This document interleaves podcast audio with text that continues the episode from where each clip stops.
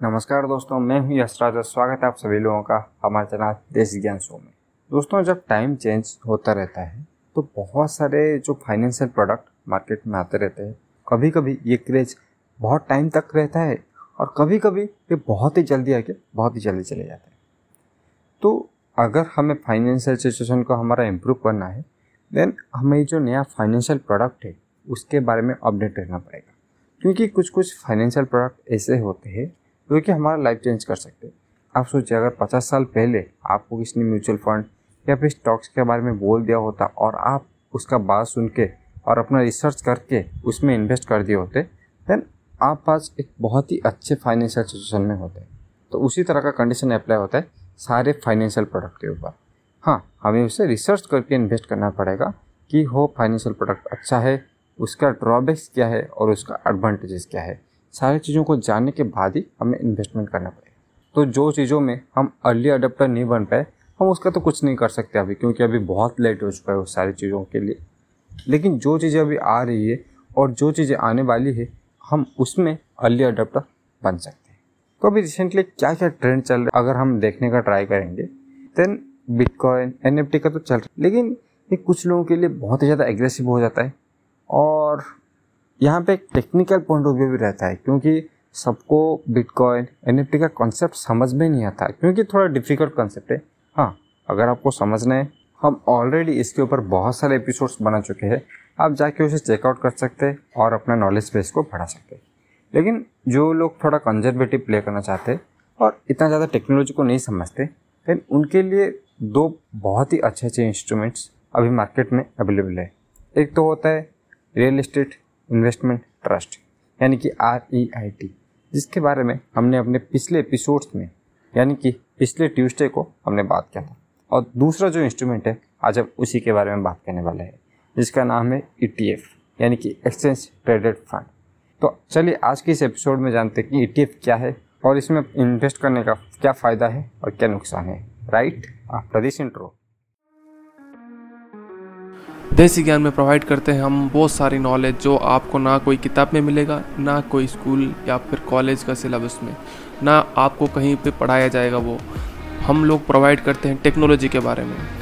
Business के बारे में कम्युनिकेशन के बारे में बहुत सारे नॉलेज उसे आपके साथ शेयर करते हैं। कोडिंग हो या फाइनेंस सब कुछ यहाँ पे हम कवर करते हैं। अगर आपको लाइफ में आगे बढ़ना है तो आपको सीखते रहना चाहिए। और वो बोलते हैं ना, जो सीखता है, वही टिकता है। तो अगर आपको दुनिया के साथ साथ चलना है और अपने स्किल्स को गेन करते रहना है और लर्निंग कर को ऊपर लेके जाना है तो जुड़े रहिए हमारे साथ।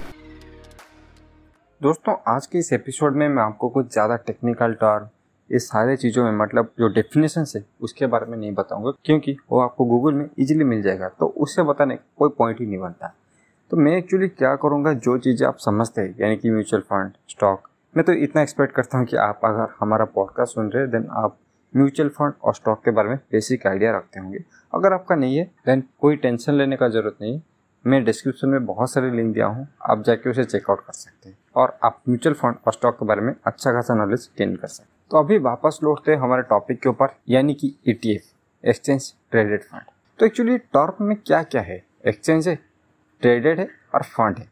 तो एक्सचेंज ट्रेडेड का मतलब क्या है? यानी कि एक्सचेंज में ट्रेड हो रहा है। ट्रेड मतलब आप बेच रहे या फिर खरीद रहे जो कि हम स्टॉक्स में जनरली करते हैं। यानी कि ट्रेड करते हैं स्टॉक्स को। बेचते हैं या फिर खरीदते हैं। जनरली बहुत सारे लोग ट्रेडिंग के बारे में जानते होंगे। मतलब उसी दिन बेचना या फिर उसी दिन खरीदना या फिर मतलब बहुत ही शॉर्ट टर्म के लिए जिसको होल्ड किया जाता है, उसको ट्रेडिंग बोलते हैं। लेकिन ट्रेडिंग का मतलब ये है कि हम बेच रहे या फिर खरीद रहे मतलब ट्रेड कर रहे हैं उस चीज़ का। जो लास्ट पार्ट आ जाता है एक्सचेंज ट्रेडेड फंड तो फंड का मतलब क्या है? फंड का मतलब है जनरली हम समझते हैं म्यूचुअल फंड इंडेक्स फंड हाँ यहाँ पे भी वही मतलब है।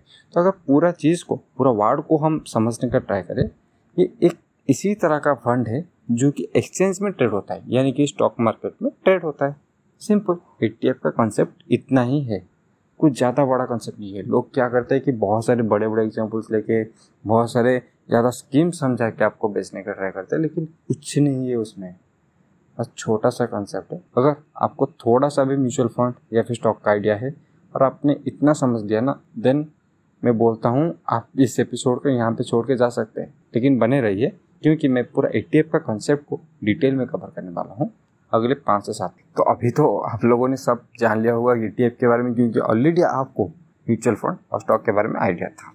तो अभी जानते हैं कि ई e में आपको इन्वेस्ट क्यों करना चाहिए और कौन से कौन से तरह के ई e हैं। तो ईटीएफ का एक्चुअली जो ईजाद हुआ था ई का जो यूज़ स्टार्ट हुआ था ई कोई नया कंसेप्ट नहीं है। ई बहुत पहले से ही मतलब पाँच सात साल पहले से ही यूएस में यूज़ होता रहा है। यूएस में एक बहुत ही अच्छा पॉपुलर फाइनेंशियल प्रोडक्ट है। इंडिया में ये अभी अभी दो तीन साल पहले आया है। तो ईटीएफ एक्चुअली क्या करता है कि इंडेक्स में इन्वेस्ट करता है। जो काम को इंडेक्स फंड करता है, उसी सेम काम को ई करता है।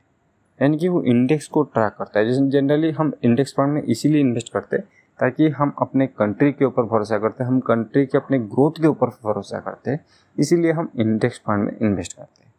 ईटीएफ भी कुछ इसी तरह का काम करता है। तो ईटीएफ और इसमें डिफरेंस क्या है? अगर ये समझने का हम लोग अगर ट्राई करेंगे जो पहला चीज़ हो जाता है ईटीएफ में एक्सपेंस रेशियो म्यूचुअल फंड जो इंडेक्स म्यूचुअल फंड होता है, उससे थोड़ा कम होता है। तो आप अगर दोनों का एक्सपेंस रेशियो देखेंगे देन आपको कोई ज़्यादा बड़ा गैप नज़र नहीं आएगा। उसमें पॉइंट टू ज़ीरो परसेंट हो सकता है और इसमें पॉइंट वन फाइव परसेंट हो सकता है। आपको लग रहा होगा कि पॉइंट ज़ीरो फाइव परसेंट से क्या होने वाला है? हाँ ये देखने में बहुत ही छोटा सा नंबर लग रहा है, लेकिन जब कंपाउंडिंग का इफ़ेक्ट दिखना स्टार्ट होता है दिन ये जो पॉइंट ज़ीरो फाइव परसेंट था ना, उसका वैल्यू लाखों करोड़ों में आ जाएगा। तो कभी भी जो फाइनेंशियल कंडीशंस में या फिर जो परसेंटेज में कभी भी जो छोटा अमाउंट है ना, उसको इग्नोर मत कीजिएगा। ये सिर्फ़ इस एपिसोड के लिए नहीं, सारे फाइनेंशियल प्रोडक्ट के लिए अप्लाई होता है। आप लोन लेने जा रहे हैं, आपका कोई इन्वेस्टमेंट करने जा रहे हैं देन माइन्यूट से माइन्यूट डिटेल को चेक कीजिए कि कितना परसेंट दे रहा है।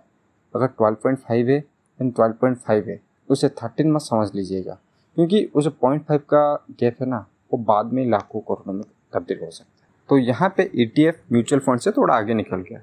तो अभी दूसरा पॉइंट पे आते हैं कि जो ट्रैकिंग होता है एक्चुअली इंडेक्स फंड में काम ही क्या होता है? इंडेक्स फंड में कुछ काम नहीं होता।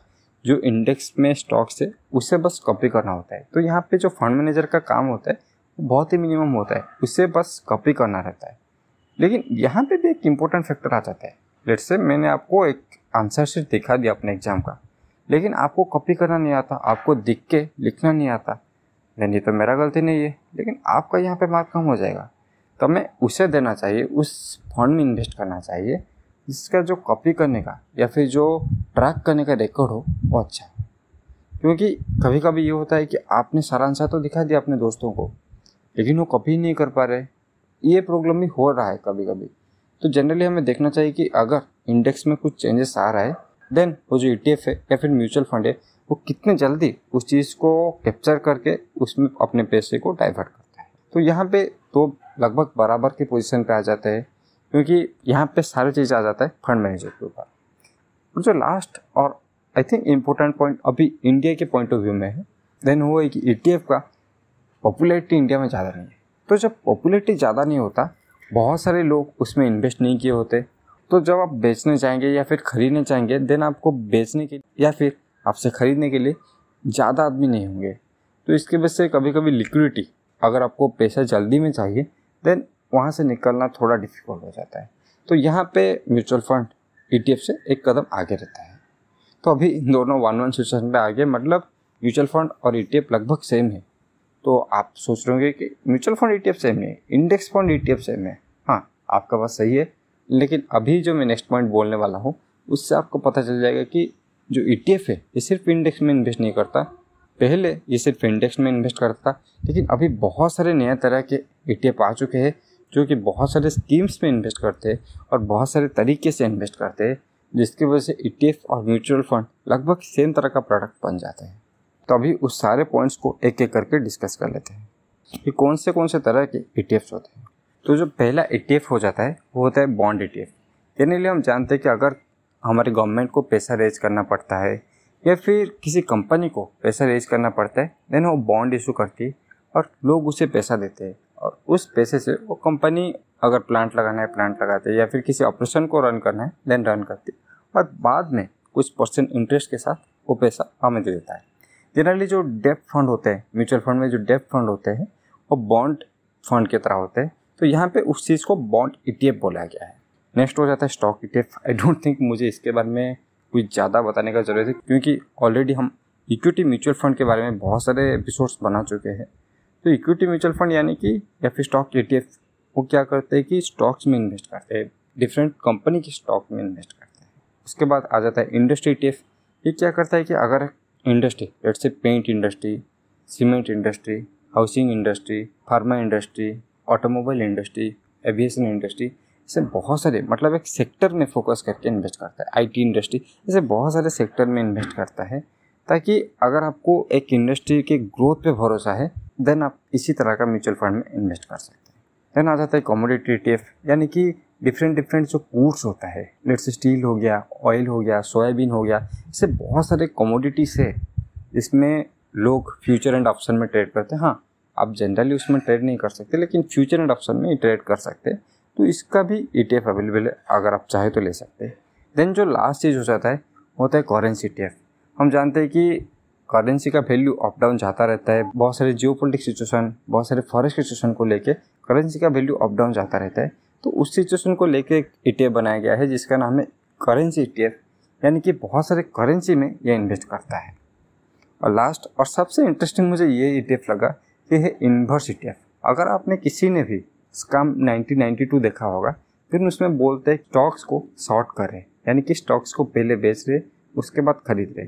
तो जनरली हम स्टॉक्स में ये कर सकते हैं, लेकिन म्यूचुअल फंड में कुछ इसी तरह का स्कीम अवेलेबल नहीं था। लेकिन यहाँ पे एक ई e है, जिसका नाम है इन्वर्स ई यानी कि वो जनरली स्टॉक्स को शॉर्ट करने का काम करता है। इस ई e में जितने भी स्टॉक्स है, उसको वो कंपनी शॉर्ट करती है, उसके बाद खरीदती है। ये थे सभी तरह के ई e जो कि ऑलरेडी मार्केट में अवेलेबल है। अगर कोई नया ई आता है देन मैं उसे डिस्क्रिप्शन में ऐड कर दूँगा। अगर आप बहुत दिन बाद इस एपिसोड को सुन रहे देन डिस्क्रिप्शन बॉक्स भी एक बार चेक कर लीजिएगा। तो ये था सारा कंसेप्ट ई के बारे में। अगर आपको म्यूचुअल फंड और स्टॉक्स के बारे में बेसिक आइडिया भी है देन आपके लिए कुछ भी नया चीज़ नहीं है। हाँ इसमें कुछ जो ऑप्शनलिटीज़ है या फिर जो चार्जिंग फ़ीस है, वो कुछ नया है, उसका स्टाइल कुछ नया है, लेकिन बहुत हद तक ये सिमिलर है म्यूचुअल फंड या फिर स्टॉक से। आई होप आपको आज के इस एपिसोड से ई e के बारे में बहुत सारा नॉलेज मिला होगा, और आप इस नॉलेज को यूज़ करके अपने फाइनेंशियल फ्रीडम को अचीव कर सकते बहुत ही जल्दी। और आप लोगों के लिए न्यूज़ भी है अगर आपने आज तक हमारा जो डेली पॉडकास्ट आता है वायर गसिप में, उसको नहीं सुना तो क्या कर रहे हो आप लोग? आप जाके उसे चेकआउट कीजिए, क्योंकि वहाँ पे हम डेली बेसिस पे इस तरह के एपिसोड्स डालते रहते हैं। देन उसको सुन के आप न्यूज़ के साथ अपडेट भी रहेंगे और आपका नॉलेज भी बहुत हद तक ग्रो कर जाएगा। और मैं डिस्क्रिप्शन में लिंक दे दिया हूँ प्लीज़ जाके एक बार उसे चेकआउट कीजिए। तो आज चलिए, आज इस एपिसोड यहीं पे ख़त्म करते हैं। तब तक के लिए गुड नाइट थैंक यू